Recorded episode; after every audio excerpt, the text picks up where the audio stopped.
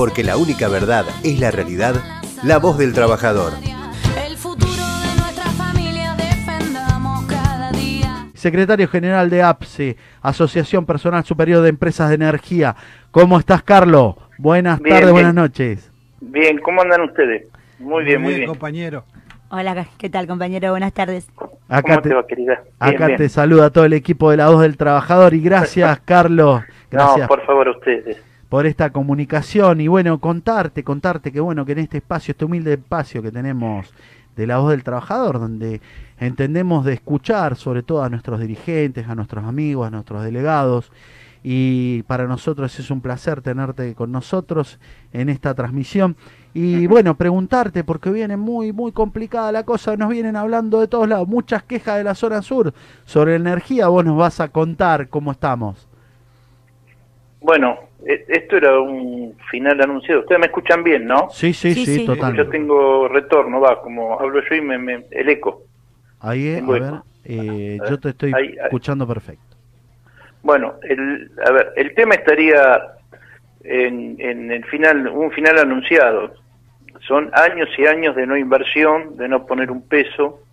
Eh, en el mes de enero, cuando cambia, en el mes de diciembre, cuando cambia el, gobierno, eh, ya las empresas que no venían haciendo inversiones y se estaban llevando toda la plata, eh, con el asunto de que le congelan las tarifas, eh, vuelven a insistir en que no pueden invertir porque tienen congeladas las tarifas.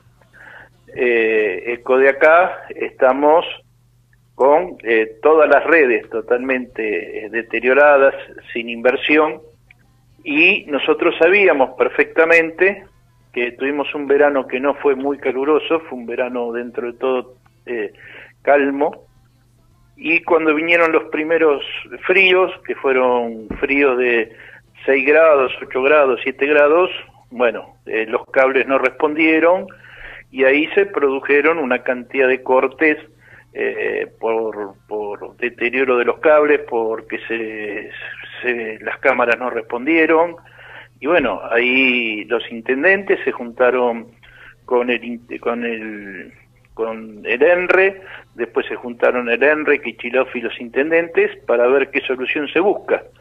Y yo sigo sosteniendo lo mismo que sostuve desde siempre, desde la Conagres de Ubaldini. Un servicio público em, que no está en manos del Estado no es un servicio público, es un negocio. Y esto está atendido como un negocio y no como un servicio público. Y la responsabilidad de esta la tiene, primero, el Estado, por no hacerse cargo de un servicio público. Y segundo, permitir que eh, todos los días nos estén robando y que no podemos hacer nada. Ya eh, venimos discutiendo este tema. eh, ahora las- lo que era Ministerio de Energía pasó a ser Secretaría de Energía. Ahora eh, la Secretaría del Ministerio de Energía sigue ingresando gente que era de Macri. Entonces no sé, yo la verdad en el tema energía creo que estamos, yo se los dije eh, y lo voy a seguir sosteniendo. Terminada la pandemia esta del, del, del virus este, eh, va a venir la pandemia de la energía eléctrica porque cuando todo se ponga en marcha como quiere Alberto, eh, no van a responder las líneas porque no hay inversión. Mira qué preocupante, qué importante el dato que nos estás dando y sobre todo la autocrítica, ¿no? Porque, bueno, he escuchado y estoy escuchando y, lo tenemos que decir porque es verdad, quedaron un montón, nos que, quedaron un montón de funcionarios que eran empresarios, como vos decís, y que no pensaban solamente, ¿te acordás? Lo que fue, eh, sobre todo los aumentos, los tarifazos de estos muchachos, evidentemente no hubo la inversión que tenía que haber. No, y vos fíjate que ahí salió, no sé si ustedes vieron, eh, eh, el ENRE que duró tres, eh, más de tres meses para que Culfas acepte la, la, la intervención de, del ENRE que fue Federico Basualdo y en, en Argas Federico Bernal. A los dos les costó cerca de cuatro meses el nombramiento para que se lo terminen designando. Ahora Federico Bernal le inicia juicio a Aranguren por la estafa del tema del gas, que le estaban comprando a Chile más caro a cuando en Bolivia era mucho más barato. Y eh, al país le robaron cerca de 590 y pico millones de, de dólares. Y Terrible. ahora, ahora Federico Basualdo, desde el ENRE, eh, eh, pide la nulidad de eh, las tarifas del 16 a- del 2016 al 2019 por haberse encontrado en todo el estudio de tarifas eh, falta de transparencia, falta de objetividad, falta de, de, de- de- solvencia y eso que determinó que hoy tengamos en, en las empresas de energía 3.000% de aumento de la luz, 2.700 en gas y 1.800 en agua. Todo, todo esto es robo. Después de eso, las empresas, cuando termine la pandemia, van a venir por las tarifas y quien está pidiendo milding, en el cual eh, Alberto eh, no ahorró eh, elogios para alguien que se llevó el país puesto, porque es, es dueño del 85% de la energía del país, lo tiene Milding. Encima compró la confitería que está a dos cuadras de la cancha de River para hacer tres torres. Eh, para hacer esas tres torres en Capital Federal, puentearon al Poder Legislativo y la- eh, el séquito urbano no permitía más de eh, 10 metros de altura. Eh, bueno, de aquí para allá a él le dieron que haga tres torres de 20 metros de altura. ¿Qué ganó en esos 10 metros más? 70 millones de dólares. No te puedo creer. Entonces, eh, dentro de todo, dentro de todo esto, yo podría ser positivo y decirte, eh, mira, eh, la cosa viene bien. No, yo creo que este gobierno, eh, ya desde el punto de vista de que pasaste el Ministerio de Energía, estamos en la otra que es cuando Macri pasó salud a Secretaría, vinieron los problemas de hospitales, eh, medicamentos y todo como acá se pasó el Ministerio de Energía a Secretaría de Energía, no vengamos después a plantear que podemos hacer una planificación o invertir para un país que hoy tiene un servicio de lo- a la misma altura que el 2003. Un retroceso. Y, y la mayoría de los cables, la mayoría de las instalaciones son de la ex SEGUA, para tener una idea de cómo estamos. Una pregunta, Carlos, disculpe. Sí. Usted respaldó la denuncia y el proceso penal que inició Federico Bernal Sí, al ex ministro Aranguren Sí, señor. por utilizar al Estado para realizar y constituir negocios al amparo de una administración cómplice. Exacto. Es terrible y por suerte, por suerte los argentinos tenemos dirigentes como usted, como dice Ricardo, con dirigentes a la cabeza, pero lo más grave de todo esto es que todas las centrales eléctricas han sido construidas con el dinero del pueblo. Lo único que hicieron estas empresas fue transportar energía y ni siquiera invirtieron en transportar. Pero ni transporte porque fueron, no se olviden que, miren, en época, eh, como esta es la voz de los trabajadores, nosotros en la época del 60, 70, en época de, de Smith, Tacones, bueno, los viejos lucifercistas, eh, amenazábamos a, las, a los militares en ese momento, porque las empresas eh, eh, amenazamos a los militares que si no se arreglaba el tema salarial, se bajaba la palanca, que era cortar la luz. ¿Ustedes se acuerdan? Sí, cómo no. Bueno, eh, Milding cortó la luz el, dieci- el día del padre del año 2019, dejó el país sin luz completa. 24 horas, No. Eh, pasa. 23 horas, 23. Pegué en el todo el país. Fue levantándose a, a partir de las 12 horas, gracias al trabajo de los trabajadores de energía, que conociendo el trabajo empezaron a ir levantando de a poco eh, la energía. Y eh, estaba este Lopetegui, que sabe menos de energía que yo de, de- de- hacer pantalones, y bueno, y toda la joda. Bueno, dijimos, peleamos cuatro años, la luchamos, porque también la, la hemos peleado con Cristina pidiéndole que sea empresa del Estado porque veíamos que se estaban llevando la plata, que eh, en el subsidio y todo, los que se llevaban la plata eran los dueños de las empresas. Y eh, el gobierno de Cristina puso 25.500 millones de dólares en obras, que están las obras. Sí. Muy bien. No están inventadas, están. Y estos las están haciendo pelota. Y usted fíjense en que el corte que hubo el Día del Padre fue por una, porque había que cambiar una torre de que venía de Yacyretá, que estaba en el río Paraná, oxidada, y había que hacer un trasplante para que no se caiga la red. Como era más barato importar energía de Brasil, bueno, se dedicaron a importar energía de Brasil y no arreglar la torre.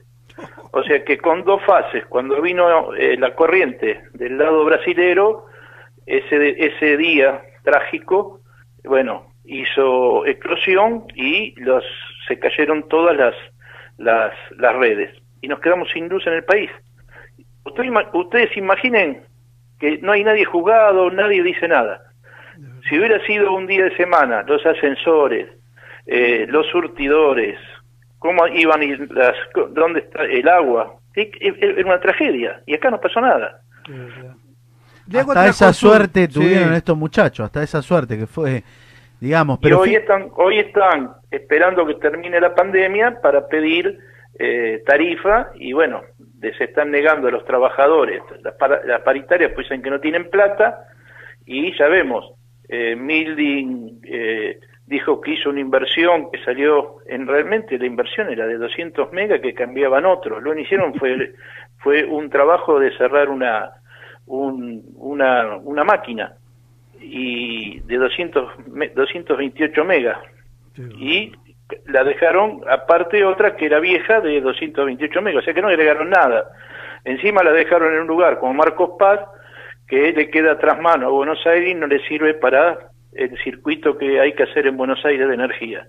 Entonces todo esto, todo esto se sabe y en el Ministerio de Producción tenemos un economista y bueno, que eh, se dedica a tomar gente de, del PRO. Eso es. Escúcheme, eh, Minicucci, le hago una, una consulta. A ver, explíquenos, porque con Ricardo a veces lo hablábamos, con los compañeros también, lo del parque eólico, ¿qué pasó con eso? Los parques eólicos son, son buenos parques siempre y cuando, eh, primero nos sirven para la red nacional, porque son no son de, de- de energía constante. No es como la térmica o la, eh, la nuclear, que es constante. Es lo mismo que eh, la, eh, como es la hidráulica. Si bajan las aguas no hay energía, no andan las turbinas. Bueno, eh, y no es constante eh, el, el sistema. Sistemas constantes de energía a nivel país es la térmica o la, la nuclear. La nuclear la pararon en la época de Macri porque se ve que dio la orden Trump. terrible, terrible. No ¿Cómo está la situación? Cada eólica, sí. Eh, lo que hizo Macri, vendió cinco licitaciones, que decía que las tenía él, y ganó 40 millones de dólares. Y se están haciendo las obras eólicas, pero esas obras eólicas le salen más caro al sistema que la térmica. ¿Por qué? Porque le cobran el valor eh, mega tres veces más que lo que sale la térmica. Terrible, terrible. Mira, vos sabés que es un Carlos, gran negocio, es un gran negocio en la cual Argentina no participa. Mirá, terrible. Carlos, importante, bueno, electrificante. Realmente tu opinión nos diste, nos llenaste de información y sobre todo saber, saber que es importante, porque esto es el trabajador sabe hoy la estafa orquestada, ¿no? De estos señores funcionarios que no solamente, porque esto es así, o sea, robar un robo sistemático, empresarios que estuvieron, porque eran CEOs que estaban a cargo de ministerios que después transformaron secretarías, ¿no? Como nos pasó con el Ministerio de Trabajo, que terminó siendo una secretaría apagado totalmente, donde no teníamos los trabajadores un lugar a donde podíamos ir a reclamar, donde podíamos ir a, a expresarnos, pero todavía hay, hay esas asignaturas pendientes. Muchachos, y esto es la autocrítica, ¿no? Que podemos hablar con un gran dirigente como sos vos, de la energía, un gran dirigente que ves, y que por ahí nos estamos comiendo la curva y estamos nombrando a estos muchachos que nos dejaron, que fueron los grandes perdedores, que nos dejaron endeudados hasta nuestros bisnietos, que entendieron que, que fue un robo sistemático de cuatro años que pagó la gente, pagó con deuda, pa- todo lo que dijeron que no iban a hacer, lo hicieron, ¿no? y lo van a seguir haciendo. ¿eh? Si nosotros no, a ver, eh, hoy justamente estábamos hablando con gente de la corriente federal, el núcleo, mismo estábamos reunidos hace un rato con Daer, eh, hablando de estos temas. Son muchos los frentes abiertos. defender al gobierno, el único que va a poder defender al gobierno en serio es el movimiento obrero.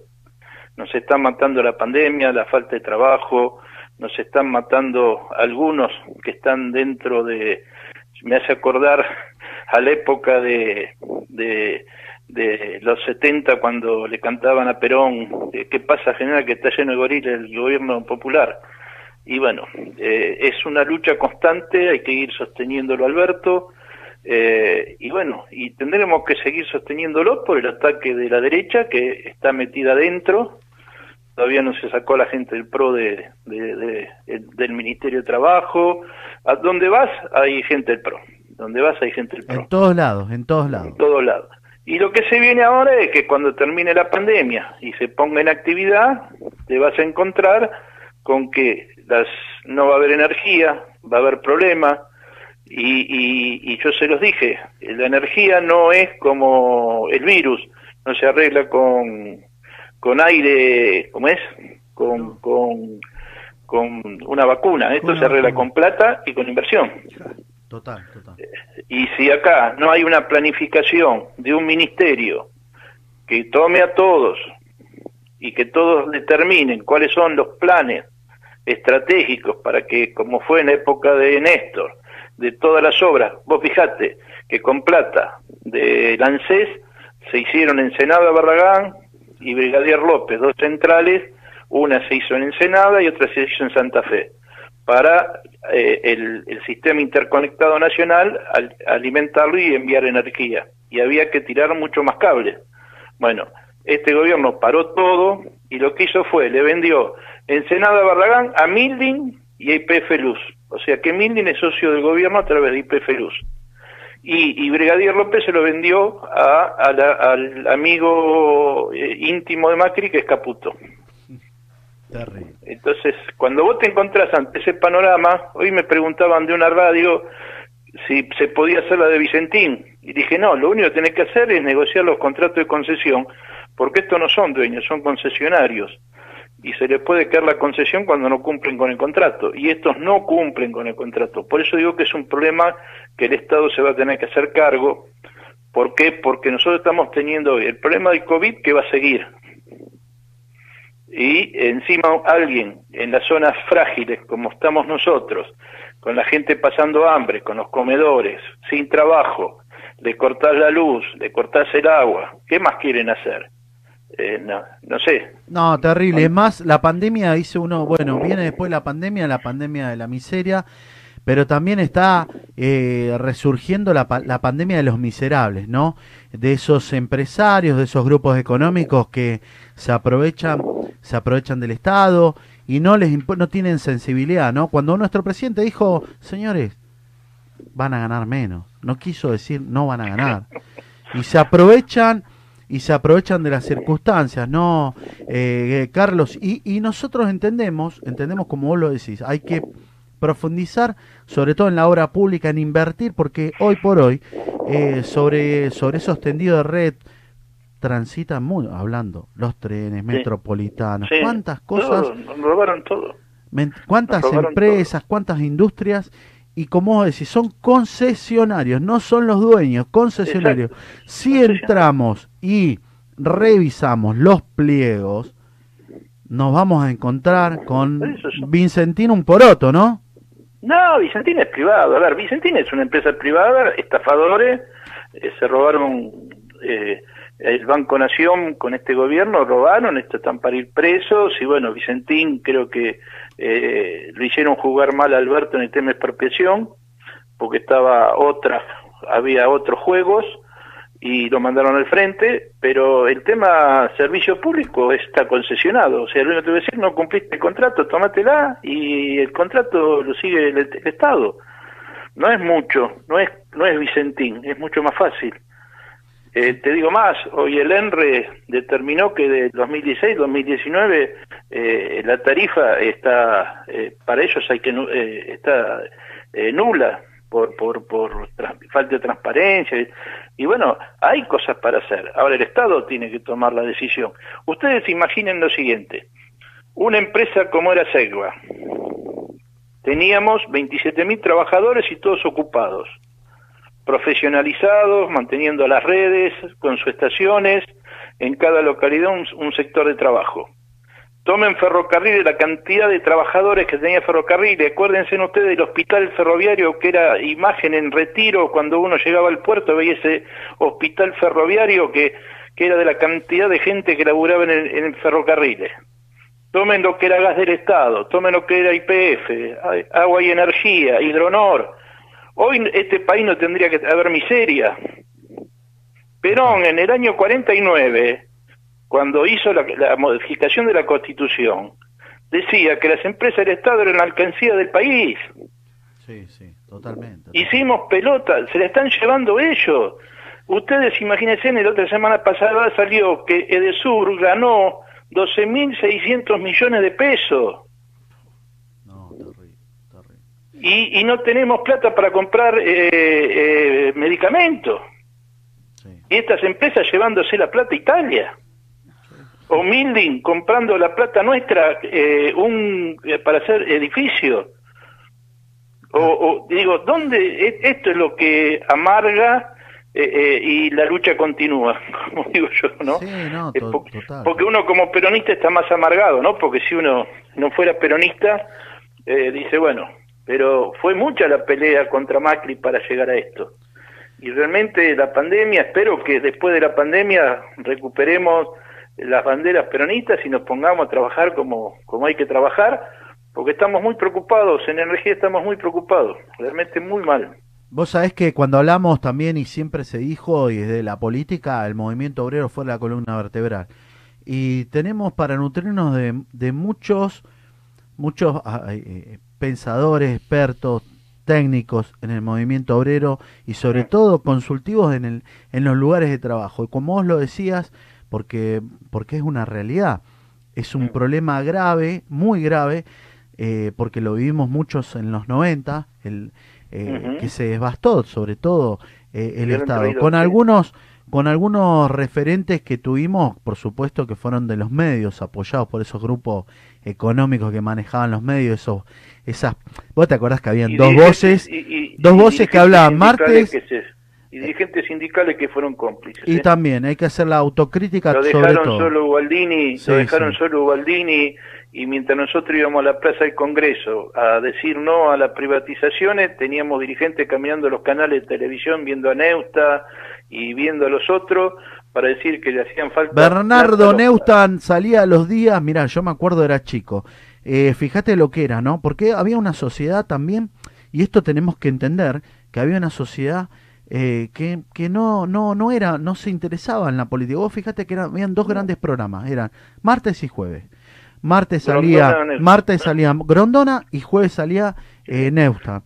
Y no, perdón, al revés. Los martes salía Sí. Neustan y los jueves Mariano Grondona.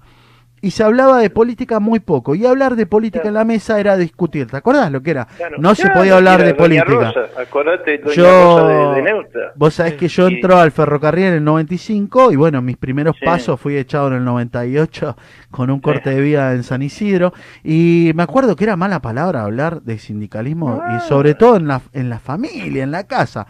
Y yo tengo, tengo el recuerdo vivo, constante, de que no hablábamos de política. Hoy te levantás, desayunás con política y te acostás a la noche, a las altas horas de la noche, con algunos programas que todos por ahí conocemos y ven de política. Entonces, hoy la sociedad a través de las redes, a través de, de todos los marcos de, eh, de información masiva que hay, eh, entienden, hablan, discuten y charlan de política.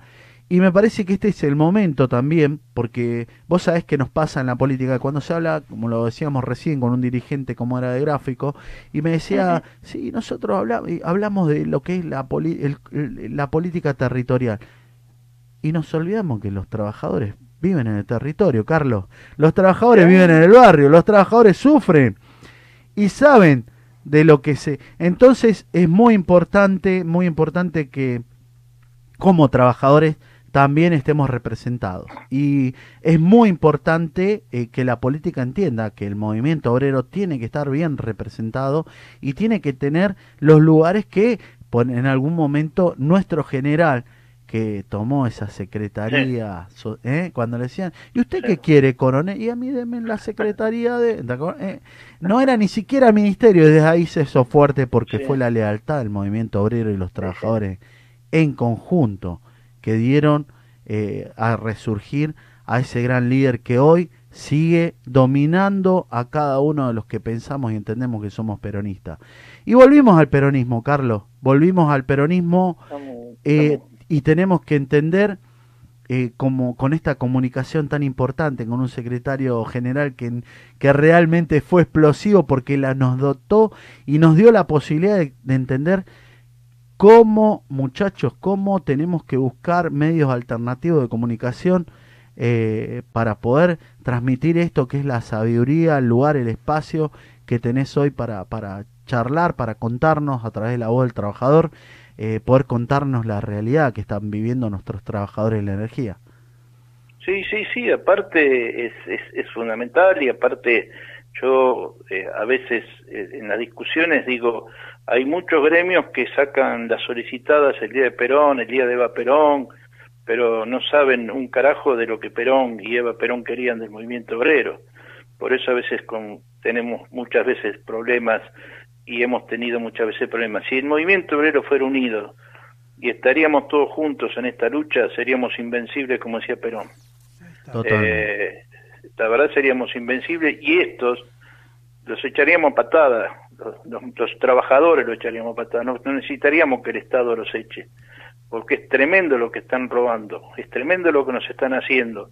Y esta pandemia mostró lo que era el- la globalización, lo que eran los financistas, y bueno, el otro, eh, Macri se va a rajar del país, el otro se va a rajar del país y nos van a dejar como los indios atrás de la piedra en pelota y ellos haciendo su vida de bacanes y nosotros ahí mirándonos en la cara a ver qué hacemos. Esto, esta es la lucha que tenemos de ahora en adelante, hay que salir a defender la patria. Yo sigo convencido, así como me enseñaron la vuelta de Perón, eh, y me enseñaron lo que era eh, el, el peronismo y me enseñaron lo que era el sindicalismo y yo conocí los grandes líderes y tuve la suerte de trabajar junto a Saúl y hoy vernos en esta situación donde eh, vemos que 300 tipos te ganan la calle, no, estamos todos locos, No, estamos no, todos locos, terrible. estamos todos locos. Hay que hablando salir, y hablando como dicen todo, ¿no? No, no existe, es una mentira, eh, nos están Sí. engañando. Fíjate vos lo que son los, in- la- lo- a ver, los deshumanos, ¿no? Porque el muchachito que está ahí guardado en el country, ¿viste? Y claro, más vale, no viene Sí. María a limpiarle, a tenderle la ropa, a lavarle, eh, no viene Pedro a cortarle el libustrín, a, a cortarle el pasto, y bueno, se empezaron a desesperar. Y hacen grandes caravanas por todas las zonas, ¿no? Eh, pero la única realidad es la verdad que esta pandemia nos está llevando compañeros, nos está llevando humildes. Y lo peor de todo, Carlos, que no los podemos ni despedir. No, eso, Eso eso es lo tremendo. Y, y, y yo digo, gracias a Dios, que está Alberto y que actuó eh, con sabiduría y con, con, con moral. Porque te imaginas hoy con, con Macri lo que seríamos, seríamos Brasil, estaríamos buscando terreno para seguir enterrando gente. Eh, y eso es lo que le está jugando en contra también a Alberto, porque si Alberto sale todo esto bien y podemos después de la pandemia levantar el país, y bueno, eh, ahí se les pone a todos estos eh, especuladores y jugadores de la timba financiera, se van a poner feo.